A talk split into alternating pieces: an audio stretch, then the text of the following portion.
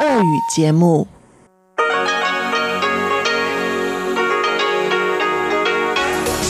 эфире Международное радио Тайваня.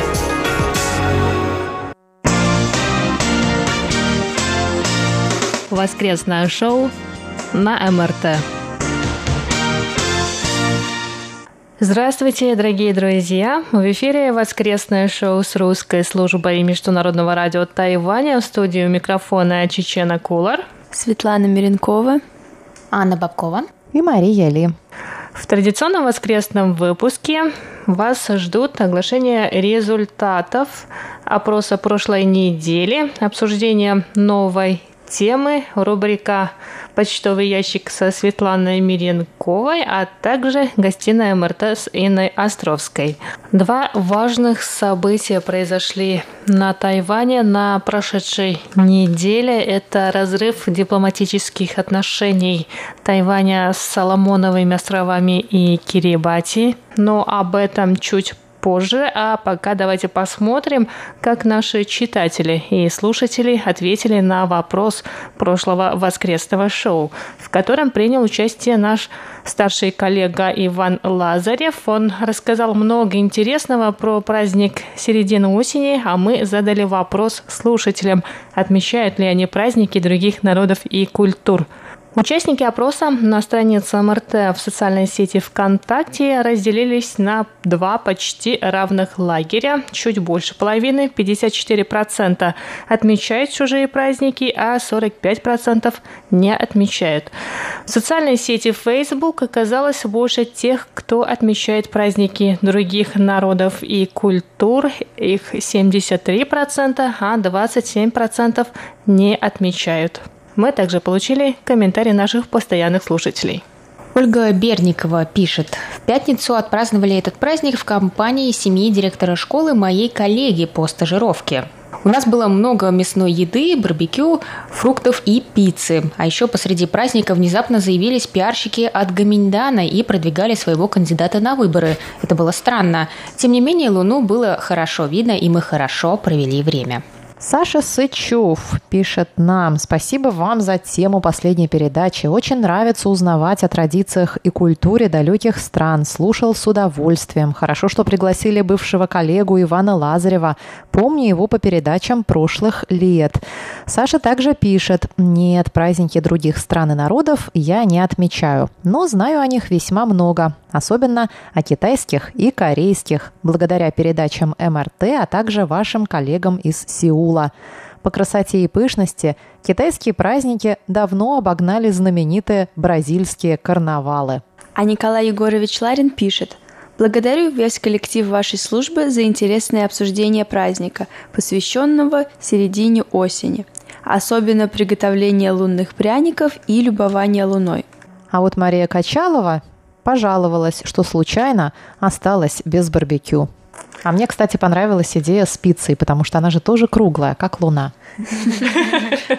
Большое спасибо всем нашим слушателям, что активно отвечают на вопросы воскресного шоу и оставляют комментарии.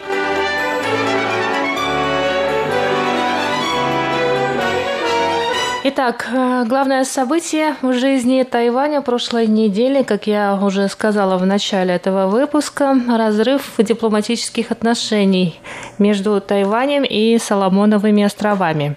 В понедельник министр иностранных дел Джозеф У сообщил о разрыве дипломатических отношений между двумя странами, также о том, что Тайвань немедленно прекращает все гуманитарные миссии и программы сотрудничества с этой тихоокеанской страной.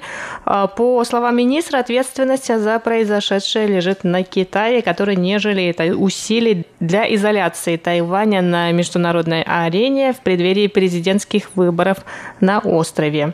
Несколькими днями позже Тайвань разорвал отношения и с Кирибати, когда власти этой страны объявили о переключении дипломатического признания с Тайбэя на Пекин. После разрыва отношений с Соломоновыми островами и Кирибати на прошлой неделе у Тайваня осталось всего 15 дипломатических союзников, четверо из которых страны Тихоокеанского региона. А президент Цай Инвэнь заявила в прошедшую пятницу, что Кирибати решили передать искреннего друга, чтобы стать пешкой Китая. По ее мнению, выбор Кирибати – это большая ошибка. О дипломатии, чековой книжке и методах, которые Китай использует, чтобы отобрать дипломатических союзников у Тайваня, мы в эфире обсуждали много раз, поэтому в этот раз я предлагаю поговорить о другой стороне этого события. Вопрос сегодняшнего воскресного шоу, наверное, будет немного философским. С появлением государства мыслители всех времен и народов пытались ответить на вопрос, что же важнее – человек, гражданин или государство. Я сейчас поясню, почему в этот раз я решила выбрать такой вопрос.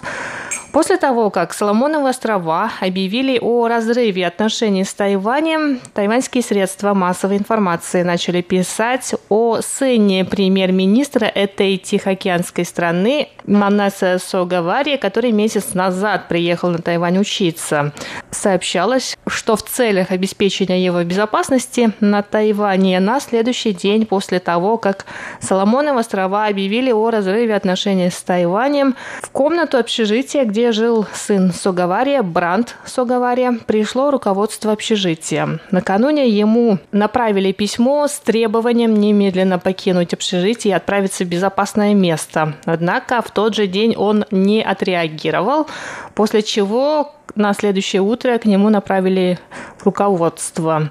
Его разбудили, когда он был, скажем, в непотребном состоянии. Сообщается, что он курил в комнате и употреблял спиртные напитки, что нарушает все мыслимые и немыслимые правила.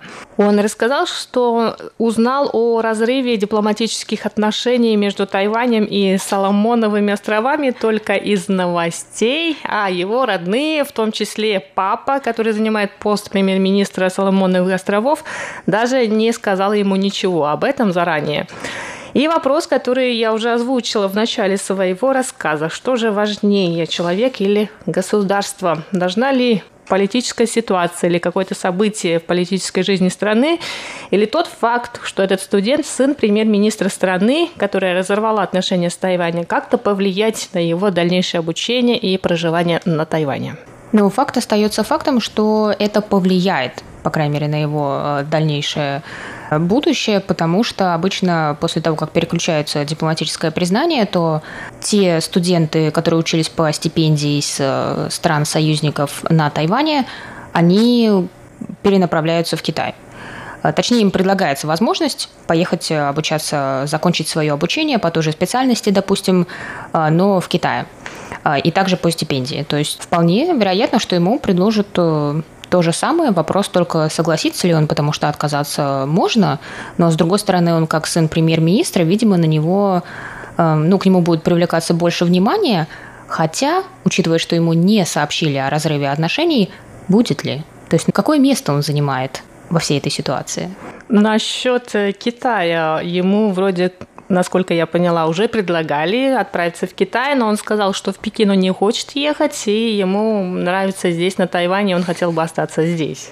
Но, может быть, у него была бы возможность остаться здесь, просто по другим каналам получить стипендию, как это делают абсолютно все другие студенты, не являющиеся детьми премьер-министров, подать заявление на стипендию, пройти весь этот путь без каких-либо, без блата, скажем так. Что касается, что важнее, государство или человек, государство состоит из людей, это, в конце концов, большой коллектив людей, поэтому, наверное, большинство превалирует над каждой индивидуальной личностью. По идее, в этом и есть сила государства. С другой стороны, конечно, в современном мире мы все надеемся, что интересы всех индивидуумов будут учитываться. Но мне кажется, это не совсем тот случай с сыном премьер-министра. Совершенно очевидно, что Тайвань предлагает своим дипломатическим союзникам за дипломатическое признание совершенно определенные какие-то бенефиты, привилегии, преференции. Ну и, соответственно, когда страна разрывает в одностороннем порядке отношения, мне кажется совершенно логичным эти преференции, привилегии отменять. Соответственно, все программы помощи сворачиваются. Ну, лес рубят, щепки летят. Это, конечно, звучит ужасно, но никто ничего другого, боюсь, предложить не может. Ну, а с другой стороны, может быть, он так расстроился, что напился у себя прямо в комнате из разрыва дипломатических отношений. Ну, если он так не хочет покидать Тайвань, кто ж ему мешает пойти традиционным путем? Мне кажется, что он, конечно, в этой ситуации жертва, ну, вот того, что происходит, потому что он явно хотел и выбрал обучение на Тайване, да, но вот, может быть, по этой причине ему и не сказали, что такое планируется. Вот правда, действительно странно, что всего за месяц он приехал до разрыва отношений, а новости об этом на моей памяти мы пишем уже несколько месяцев, о том, что Соломоновы острова планируют разорвать отношения, что они явно совершенно пытаются понять, будет ли им выгоднее установить отношения с Китаем. В общем, сразу было понятно, куда и откуда дует ветер, и почему в такой ситуации Соломоновы острова отправили сына премьера на Тайвань учиться. Вот это самое интересное в данном случае. И мне кажется, это должна быть уже ответственность Соломоновых островов, скорее, чем Тайваня. Но если бы они отправили в Китай, то это было бы очень заметным шагом, наверное, показателем. Ну, значит, его использовали как пешку в данной ситуации сына премьера. Или как отвлекающий маневр. Да, мне тоже кажется интересная ситуация, как отец мог отправить своего сына, будучи премьер-министром, и если он заведомо знал, что такое может произойти, и он, в принципе, отправлял своего сына в страну, в которой он будет не в безопасности. Если такая ситуация случится, она случилась. Какой небезопасности? Он его отправил в самую безопасную в мире страну. На втором месте она по безопасности в мире, по-моему, сейчас стоит после Японии. Нет, я знаю, что Тайвань, да, по-моему, третья в мире по безопасности, но суть в другом. Суть в том, что неизвестно, как народ может отреагировать на такую новость. И если негативно настроенные тайваньцы могут закидают его помидорами. Сложно это себе представить. В Россию в такой ситуации ему было бы ехать нельзя. В Россию он и не поехал. Он поехал на Тайвань. И на Тайване мне очень сложно представить себе толпу разъяренных тайваньцев, которые пойдут на несчастного сына премьера. Да, которого еще называют по-английски Little Prince, что значит маленьким принцем. Ну, то есть считается, что здесь сын премьер-министра Соломоновых островов вел такую очень разгульную жизнь, хотя приехал всего месяц назад, и то есть вот он такой вот человек. Но на самом деле я почитала новости и на английском языке, вот к примеру, на сайте Taiwan News, это англоязычный ресурс новостной, и на китайском. На китайском я не нашла никаких прям конкретных деталей вот этого всего происшествия, поэтому я даже не знаю, как судить или относиться к этой ситуации. Но насчет премьер-министра и вообще жертв этого политического события, мне кажется, нельзя сказать, что это очень однозначное событие, потому что, да, новости о том, что делегация Соломоновых островов посещала Пекин и страны Тихоокеанского региона, африканские страны, которые установили отношения с Китаем. Эти новости уже появлялись в августе. Но в то же время были новости о том, что в самих Соломоновых островах в правительстве там был раскол. То есть половина считала, что нужно разрывать отношения с Тайванем и устанавливать их с Китаем, а другая половина все же поддерживала Тайвань, и этих новостей было много, и вполне возможно, что вот ситуация разрешилась вот буквально там за неделю, за пару недель, поэтому сына премьер-министра и отправили учиться на Тайвань. И по сообщениям тайваньских средств массовой информации, сын Согавары, Бранд Согавария, должен был учить китайский язык в одном из вузов на севере острова, после чего должен был уехать на юг, где должен был учиться на врача. А как бы вы поступили на месте сына премьер-министра сейчас? Наверное, тоже плюнули бы на всю и купили бы бутылочку вина и распили в одиночестве в своей комнате, раз уж все равно уезжать. Ну, а как тут можно поступить? Просто остаться? Если выгоняют, то уезжать. Если остаться, наверное, ему же визу и основания для того, чтобы остаться, отменили вместе с его стипендией. Не очень понятно, что делать в такой ситуации, но, скорее всего, сыну премьер-министра выбирать не приходится. Как ему премьер-министр скажет, так он и будет поступать. Насчет стипендии тут нет, на самом деле, по-моему, не сразу отбирают, то есть им предлагают, да, возможность остаться, но нужно просто переоформить, грубо говоря, документы и получать эту стипендию на общих основаниях уже. Во-первых, а во-вторых, возможно, он же, скорее всего, здесь и жил на всем готовом, пользуясь программами помощи, которые Тайвань оказывает своим дипломатическим союзникам. Ну и вообще, в принципе, я не считаю, что разрыв, потеря очередного дипломатического союзника сильно как-то окажет влияние на Тайвань. Он, мне кажется, народу Тайваня должно больше достаться. То есть то, что доставалось народу Соломоновых островов, в общем, может пойти обратно в бюджет страны. Не думаю, что Соломоновы острова пользуются таким уж весом на политической мировой арене, чтобы можно было всерьез рассматривать их как какого-то серьезного заступника. В любом случае, мне кажется, что Тайвань как государство, конечно, должно отстаивать свои интересы. Но раз так с ними поступили, то почему он должен как-то снова идти на уступки, когда, в общем, действительно Тайвань очень много сделал уже для этой страны, больше, чем, наверное, кто-либо другой.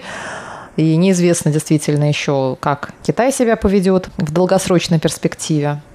Поэтому в данном случае я считаю, что Тайвань ведет себя вполне логично и оправданно. Итак, дорогие друзья, вопрос сегодняшнего воскресного шоу звучит так: что важнее, человек или государство? Ну а дальше в воскресном эфире прозвучит почтовый ящик со Светланой Меренковой, после чего гостиную МРТ представит Инна Островская. Ну а мы с вами на этом прощаемся. В студии у микрофона были Чечена Кулар, Мария Ли, Анна Бабкова и Светлана Меренкова. До скорых встреч на волнах МРТ.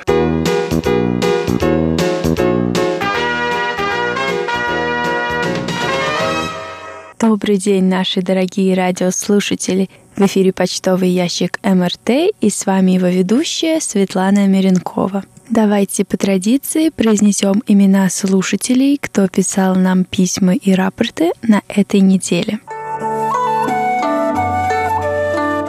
Иван Лебедев, Татьяна Мороз, Николай Егорович Ларин, Василий Гуляев, Алексей Веселков, Владимир Андрианов, Александр Пруцков, Сергей Безенков, Игорь Мокров, Виталий Иванов, Анатолий Клепов, Владимир Рожков и Тан Сяо.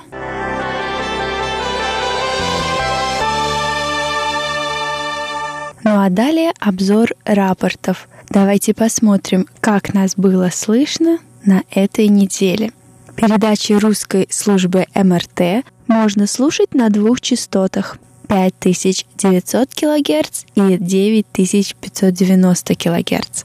Частоту 5900 кГц можно слушать с 17 до 17:30 часов по UTC, а частоту 9590 кГц с 14 до 15 часов по UTC.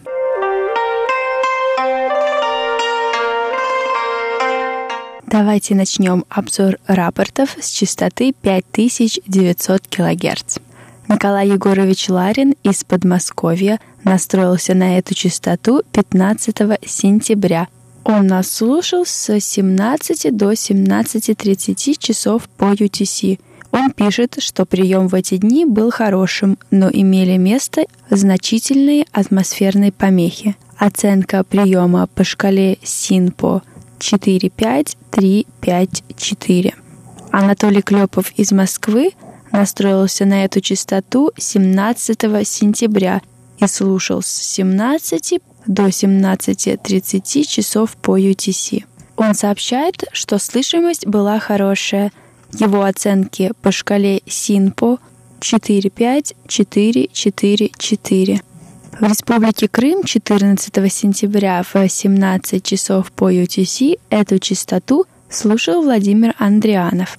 Он сообщает, что сигнал более-менее интенсивный, с умеренными замираниями. Помех от других станций не было. Атмосферные помехи более-менее значительны. Общая оценка 3 удовлетворительно. Ну а в Челябинской области 15 сентября в 18 часов по UTC эту частоту слушал Сергей Безенков. Он пишет, что качество приема было очень плохое. Замираний сигнала не было, эфирный шум нормальный. Помехи от других радиостанций отсутствовали, и сигнал тоже отсутствовал. Александр Пруцков из города Рязань настроился на частоту 5900 кГц 15 сентября с 17 до 17:30 часов по UTC. Он сообщает, что слышимость была хорошая, оценки по шкале СИНПО 3-5-5-4-3. В городе Астрахань нас слушал Василий Гуляев 15 сентября с 17 до 17:30 часов по UTC. Он пишет, что оценка по шкале СИНПО 3-4-4-3-3. Сигнал силой 3 балла, наблюдаются замирания. В целом прием на 3 балла. Все слышно разборчиво, без напряжения. А в городе Десногорск Смоленской области 10, 14 и 15 сентября с 17 до 17:30 часов по UTC нас слушал Игорь Мокров. Он пишет, что 10 сентября слышимость была очень хорошая. Его оценки по шкале СИНПО все 5. 14 сентября сигнал также был хороший. И его оценки по шкале СИНПО 4-5-5-5-5.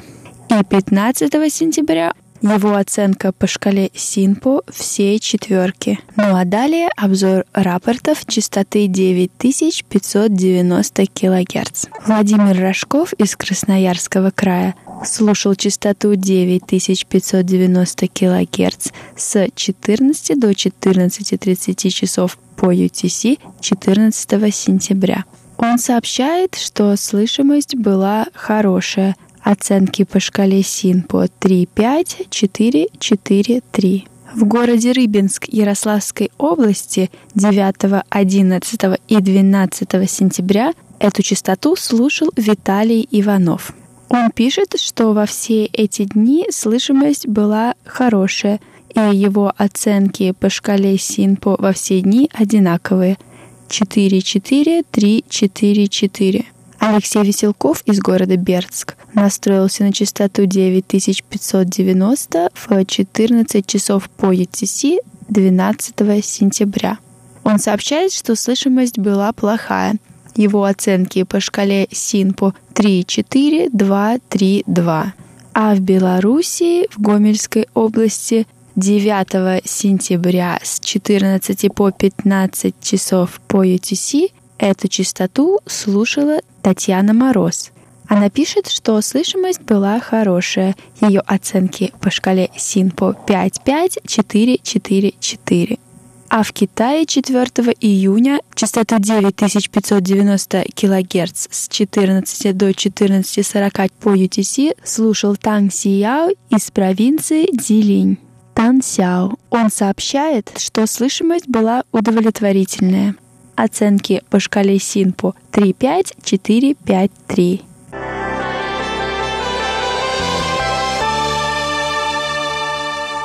Николай Егорович Ларин пишет: «Хочу сообщить о том, что вчера принял участие в конкурсе МРТ, посвященном 5 лучшим хитам тайваньских исполнителей. Больше всех мне понравился хит «Бай Ань», который называется «Что сближает меня с тобой». Этот клип мне напомнил мое продолжительное сближение с вашим радио. А я хочу вам напомнить, дорогие друзья, не забывайте и вы принимать участие в нашем конкурсе.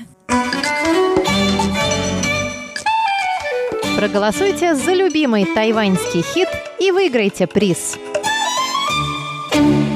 Дорогие друзья, Международное радио Тайваня приглашает слушателей и интернет-пользователей всего мира выбрать вашу любимую тайваньскую песню из 5, получивших более 100 миллионов просмотров на YouTube.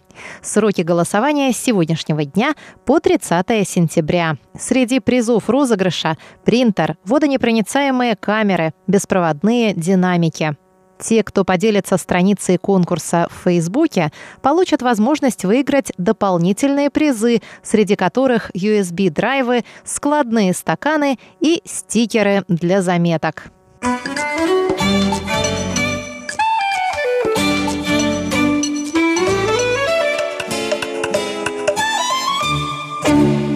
Давайте послушаем фрагменты музыкальных клипов. Первый – «Признание в любви» Джея Джоу.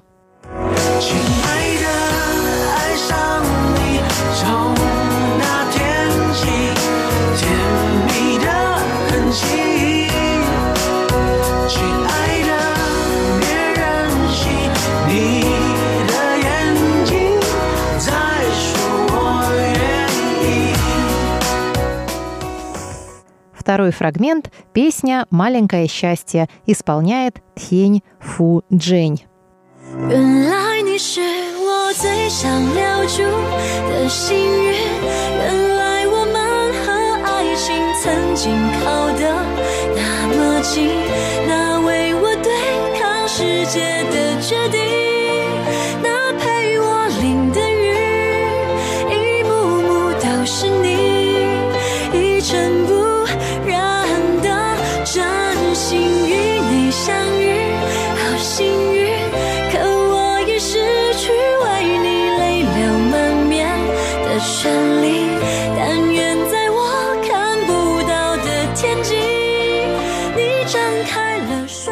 Третий фрагмент из песни «Что сближает меня с тобой» исполняет Бай Ан.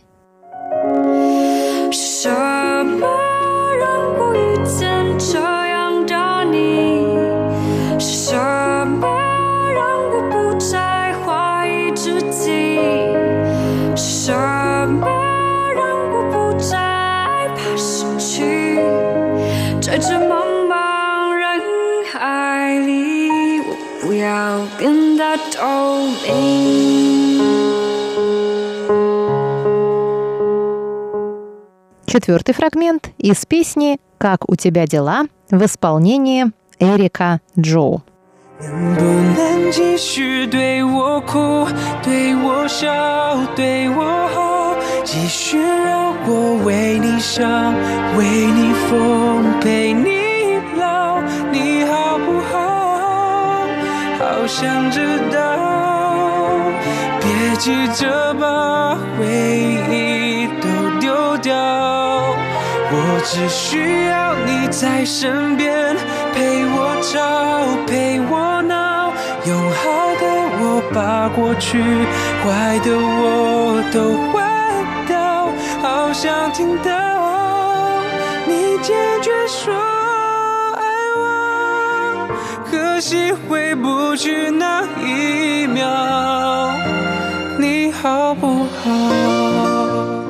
И, наконец, песня Ника Джу «Красив до расставания». Последний, пятый фрагмент.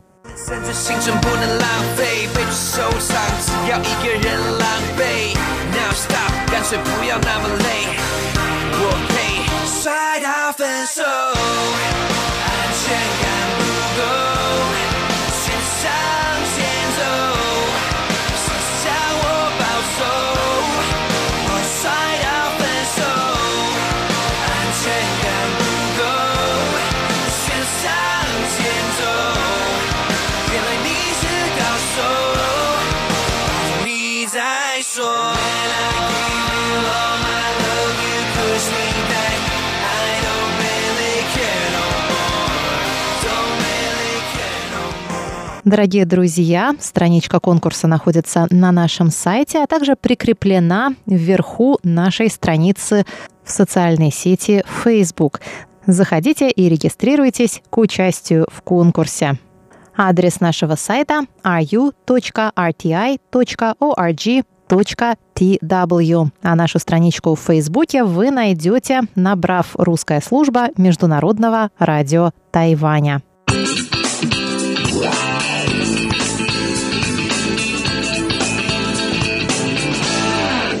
Дорогие друзья, а я вам еще раз напоминаю, не забывайте писать письма и рапорты на наш электронный адрес russ@rti.org.tw.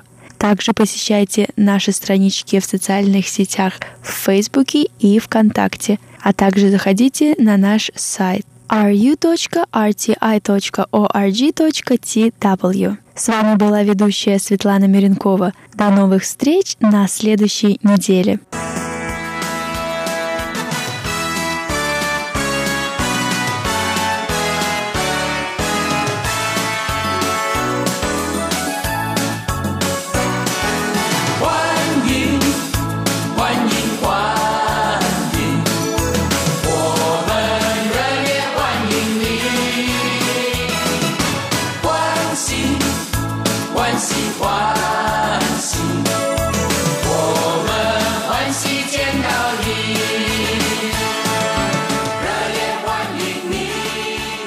Здравствуйте, дорогие друзья! Вы слушаете радио Тайваня. У микрофона ведущая Инна Островская, и я приглашаю вас в гостиную МРТ. Сегодня я познакомлю вас с тайваньской художницей-инноватором и режиссером Джен Шули. Летом в рамках фестиваля американского азиатского кино состоялась встреча с Шули, и она рассказала о своих последних проектах. Прежде чем мы перейдем к репортажу, я расскажу немного о художнице. Итак, Джен Шули родилась на Тайване. Окончила Тайваньский государственный университет, где училась на историческом факультете. В 1976 году она завершила обучение киноискусству в Нью-Йоркском университете. После чего осталась жить в США, но творит она и в Америке, и в Гонконге, и в Великобритании, и во Франции, и в Голландии. Шули одна из первых начала использовать мультимедийные возможности и интернет в искусстве. Среди ее известных работ такие как «Цветные схемы», это интерактивная видеоинсталляция, посвященная теме расовых отношений в американской культуре. Данная работа была представлена в 1990 году в Музее американского искусства Уитни. Вторая работа «Fresh Kill», или можно перевести «Свежеубиенный». Это фильм 1994 года. Название фильма созвучно названию огромной мусорной свалки «Fresh Kills» в Стейтен-Айленд. В этой работе показан постапокалиптический пейзаж, где все усеяно электронным мусором и токсичными элементами продуктов массового маркетинга и хай-тека.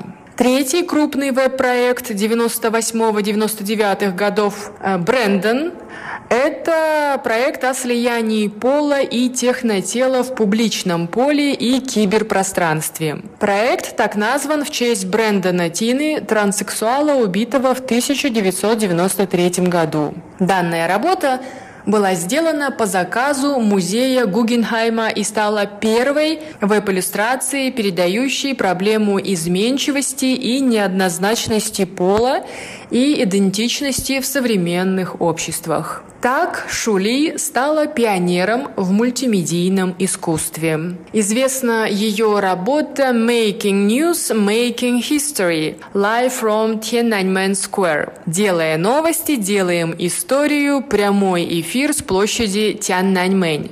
Этот проект она делала для Американского института кино, и он состоял из интервью, которые Шули брала у протестующих студентов и сопоставляла их со словами официальных органов и репортажами китайского центрального телевидения.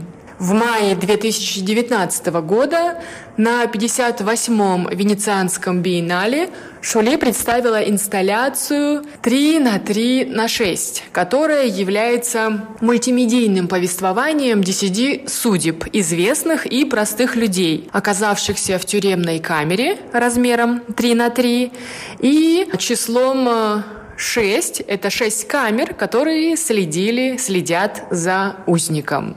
Причины преследования, а потом заточения этих людей – раса, сексуальная ориентация и пол. Вместе с куратором Полем Присиада видеоинсталляция была установлена во дворце заключенных, который был построен в XVII веке и долгое время служил тюрьмой. А сейчас я предлагаю перейти к репортажу со встречи Джен Шули с американскими зрителями. So far, it's been great, and we're really happy to have back in the city our good friend Shuli Chang, who is whose film Fresh Kill we screened. Мы рады снова видеть в Нью-Йорке нашего хорошего друга Джен Шули, фильм который мы демонстрировали вчера. Еще раз спасибо Азиатскому центру в Нью-Йорке за предоставленный зал. Это уникально видеть фильм, снятый на 35-миллиметровую кинопленку. И мы использовали классический, так сказать, old-school проектор. Сейчас многие фильмы Шули входят в коллекцию Нью-Йоркского университета, который является и альма-матер Джен.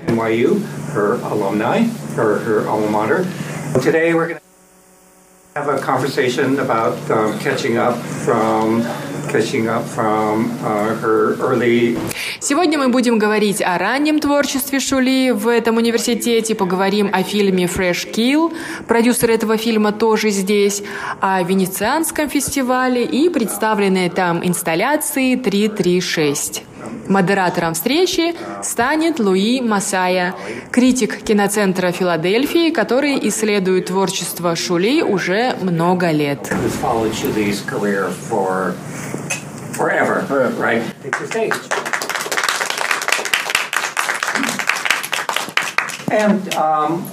John, thank you so much. And this is exciting. So this is a continuation in some ways.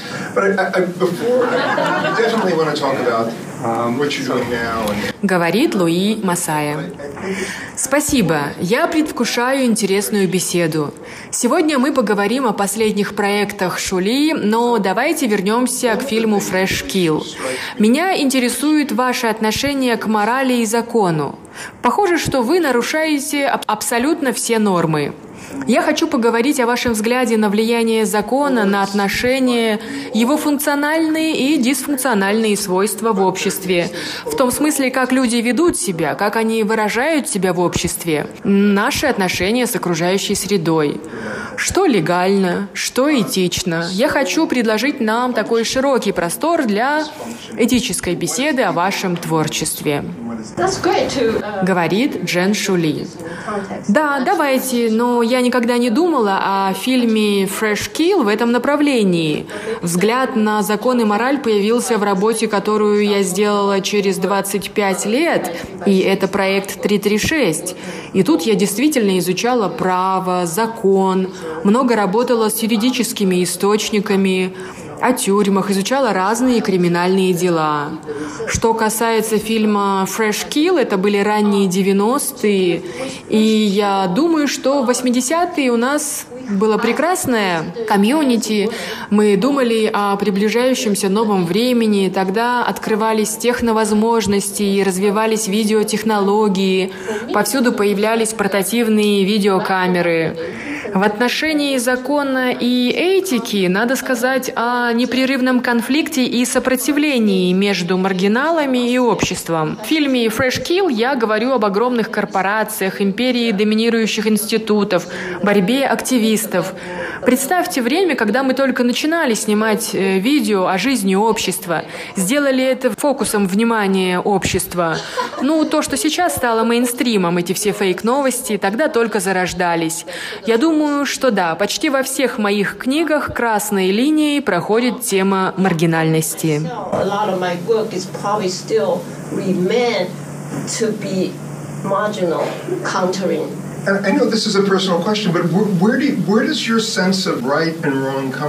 Очень личный вопрос, что для вас добро и зло? Я повторю, складывается ощущение, что вы нарушаете нормы, принятые законы, у вас нет правил, нет границ. Как вы понимаете, что правильно, что справедливо? Кто влияет на вас?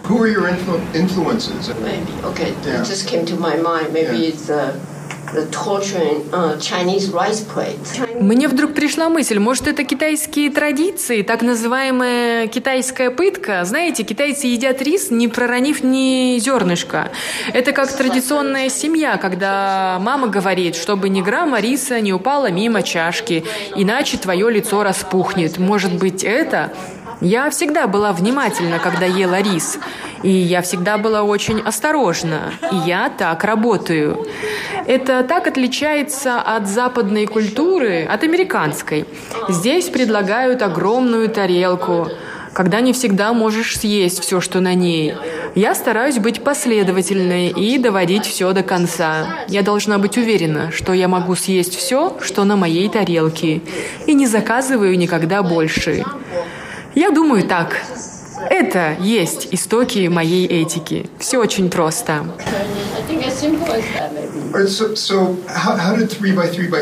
Скажите, 336. О чем этот проект? Я родилась на Тайване. После окончания университета я уехала в Нью-Йорк изучать кино в Нью-Йоркском университете.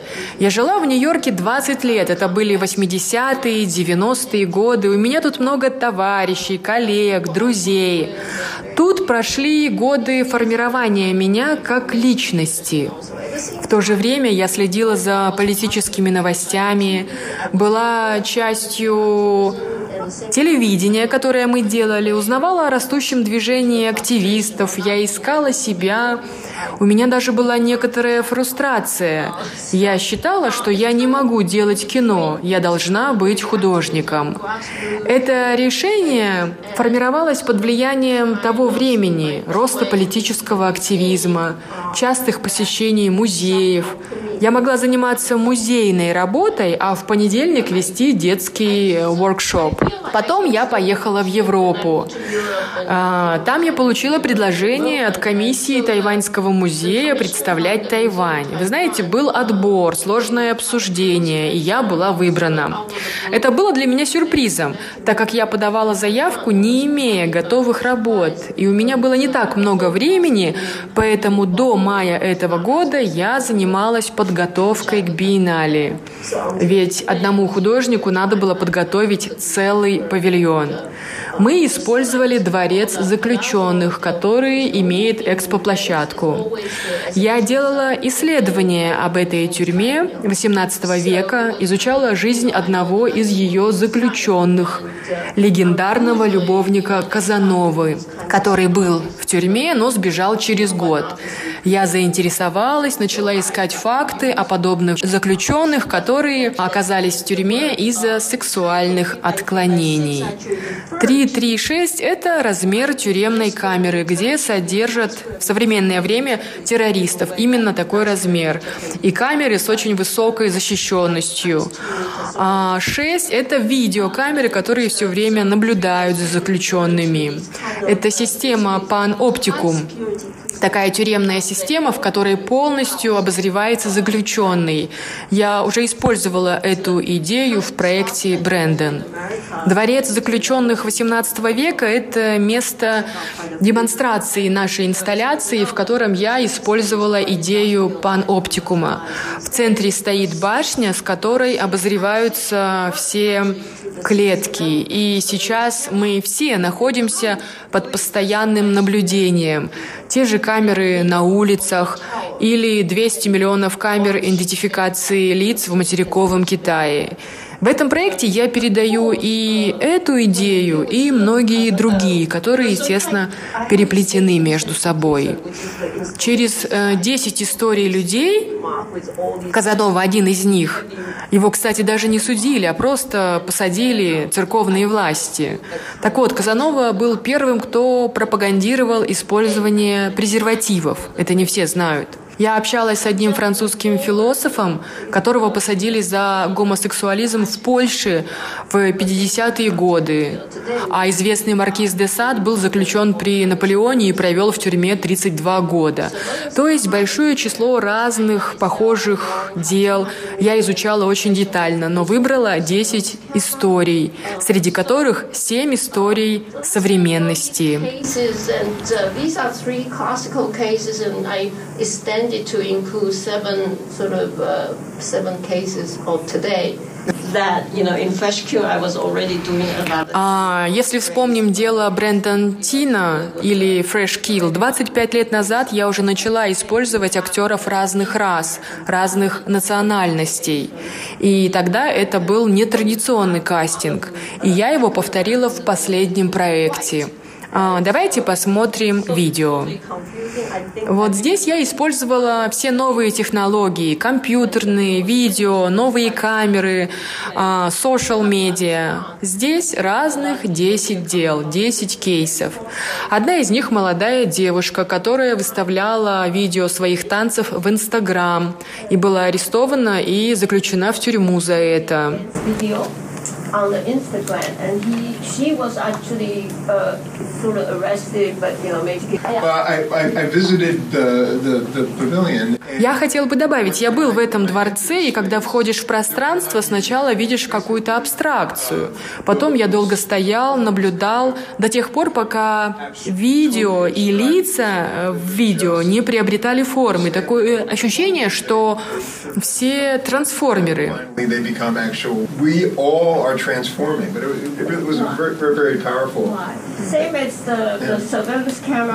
Да, мы специально использовали такие функции камер идентификации лица, неясные, потом увеличение, замедление, приближение. У нас было специальное программное обеспечение 3D-технологии.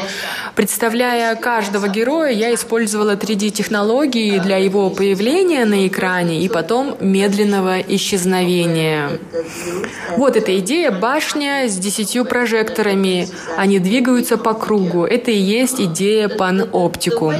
Работая над этой инсталляцией, я думала, как техническими средствами передать идею повсеместной и круглосуточной слежки.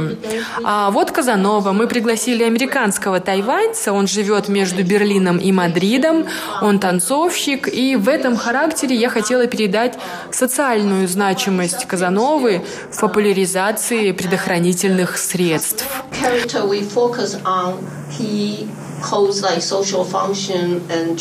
Другой герой — маркиз де Сад. Мы выбрали тоже актера из Берлина. И вы знаете, в последние годы Сад поправился, он был гурманом.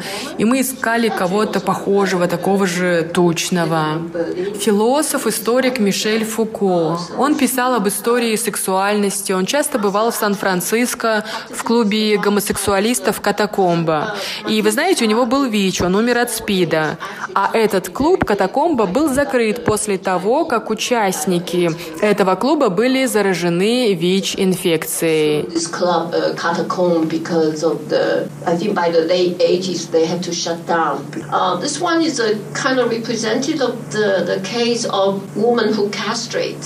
Вот эта героиня в образе Барби. Прототипом является американка Лорена Баббит с юга Америки, которая кастрировала своего мужа. Это известное во всем мире дело. Следующий – это герой из Германии. Это немецкое кафе «Каннибал», куда все приходили в поисках того, кто их убьет и съест. И вот этот мужчина все-таки нашел. Кстати, потом заключенный в тюрьму каннибал стал вегетарианцем. А вот дело из Тайваня. Это единственное дело, которое я взяла. Тайваньское. Гомосексуалист с ВИЧ-инфекцией, против которого в суде выступили 40 человек.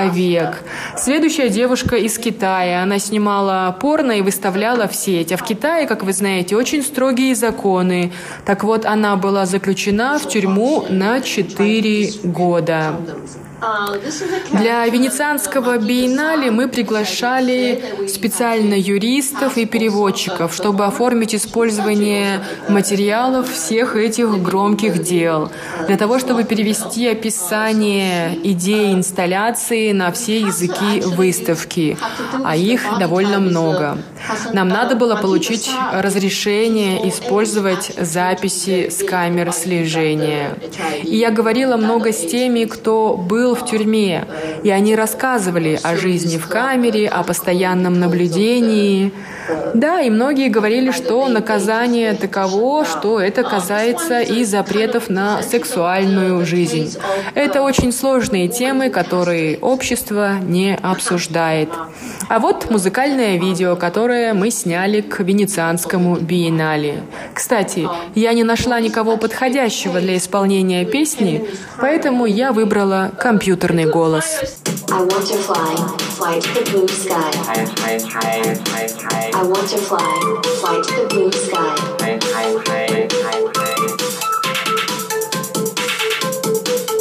to play, play with you.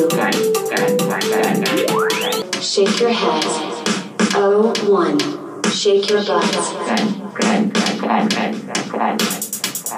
I want to fly, fly to the blue sky.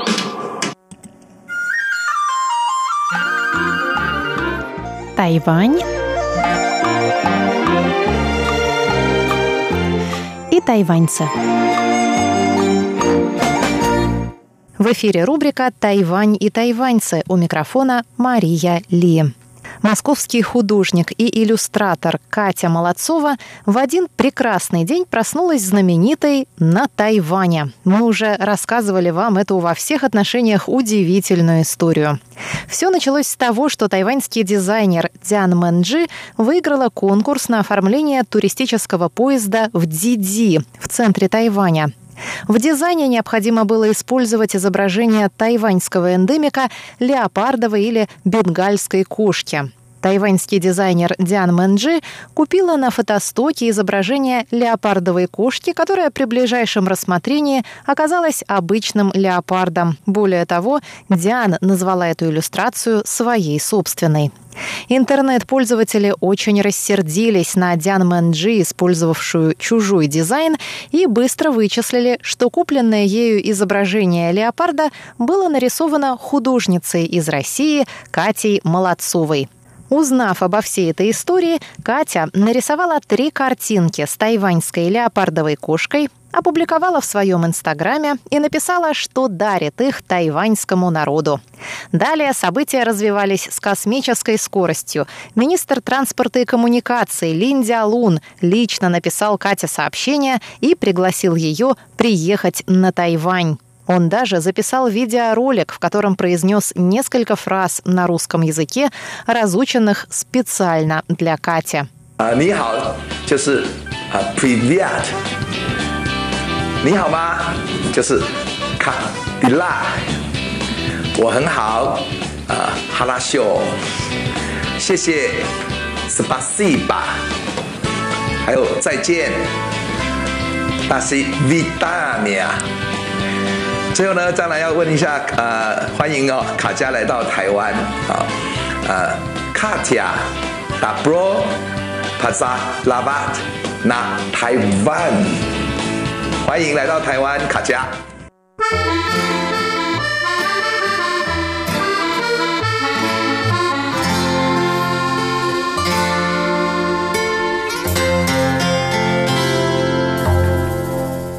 Новый поезд, посвященный леопардовой кошке и состоящий из 4 вагонов, будет ходить по ветке Диди, соединяющей уезды Джанхуа и Наньтоу.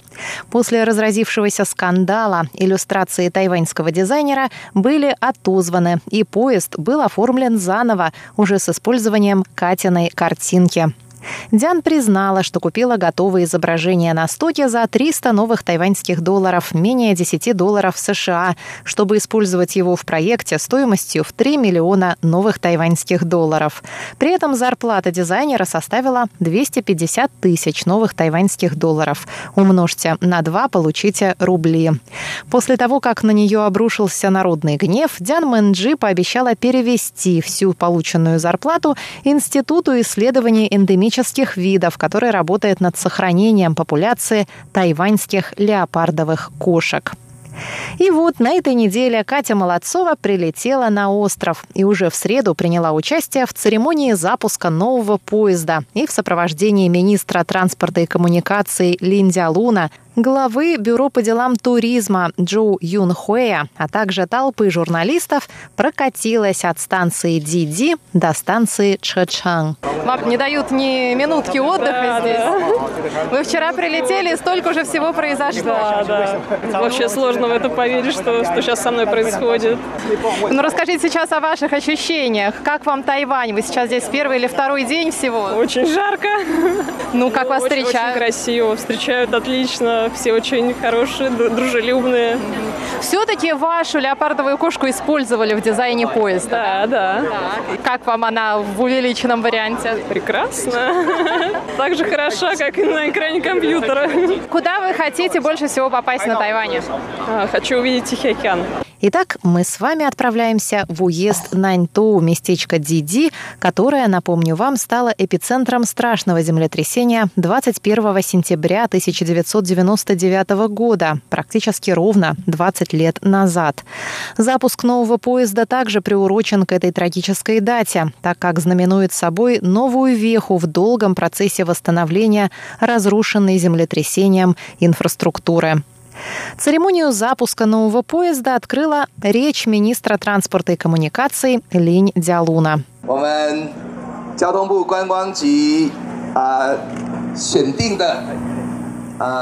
Он выразил надежду, что новый железнодорожный маршрут привлечет в Диди новых туристов и поможет местным жителям оправиться от нанесенной землетрясением ужасной раны. Одновременно поезд призван привлечь внимание к сохранению популяции леопардовых кошек, которые водятся в этой местности. А по окончании торжественной церемонии перед посадкой на поезд министр снова похвастался своими успехами в изучении русского языка.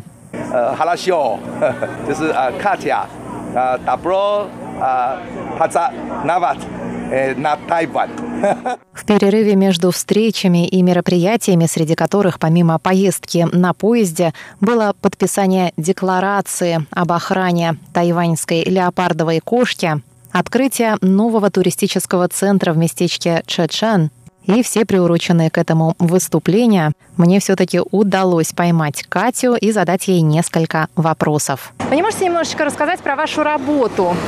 Во-первых, где вы учились? Вы же из Москвы, так же, как и я, да? Где вы учились, где вы сейчас работаете? Вообще, откуда они взяли вашего леопарда? Ну, училась я в Московской гуманитарно-технической академии на графического дизайнера. А иллюстрацией я начала заниматься сама. И в основном, всему училась сама. Работаю как фрилансер, иллюстратор. А картинку они мою взяли изначально с этими леопардами с Шаттерстока, потому что я для Шаттерстока очень много рисую. И это, как можно сказать, моя основная работа, когда нет таких заказов.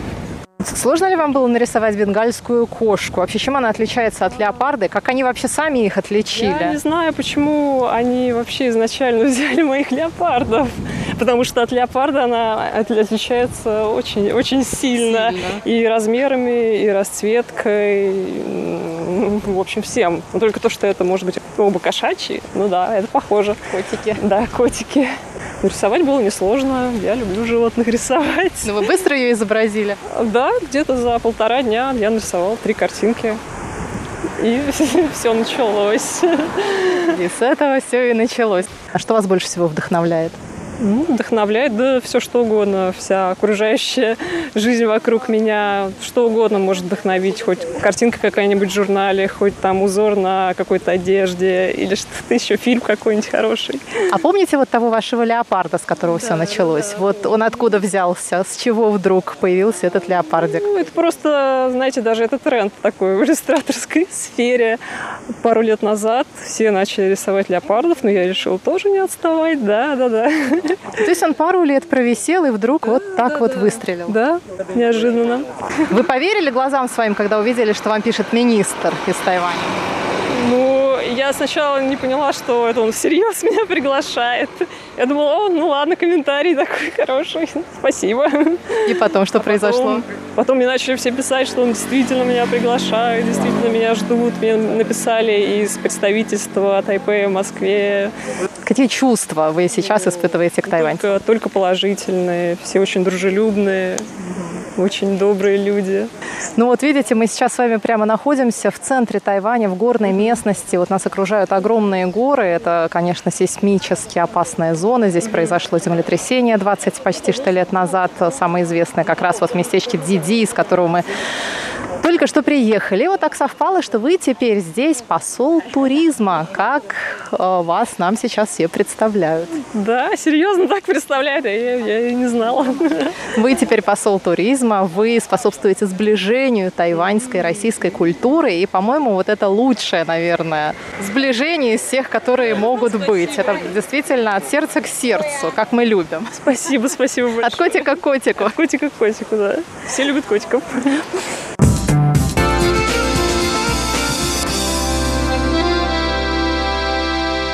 Кате Молодцовой предстоит еще долгое и интересное путешествие по Тайваню, и мы будем держать вас в курсе событий. Это была передача «Тайвань и тайваньцы» с Марией Ли. Пожалуйста, оставайтесь с русской службой Международного радио.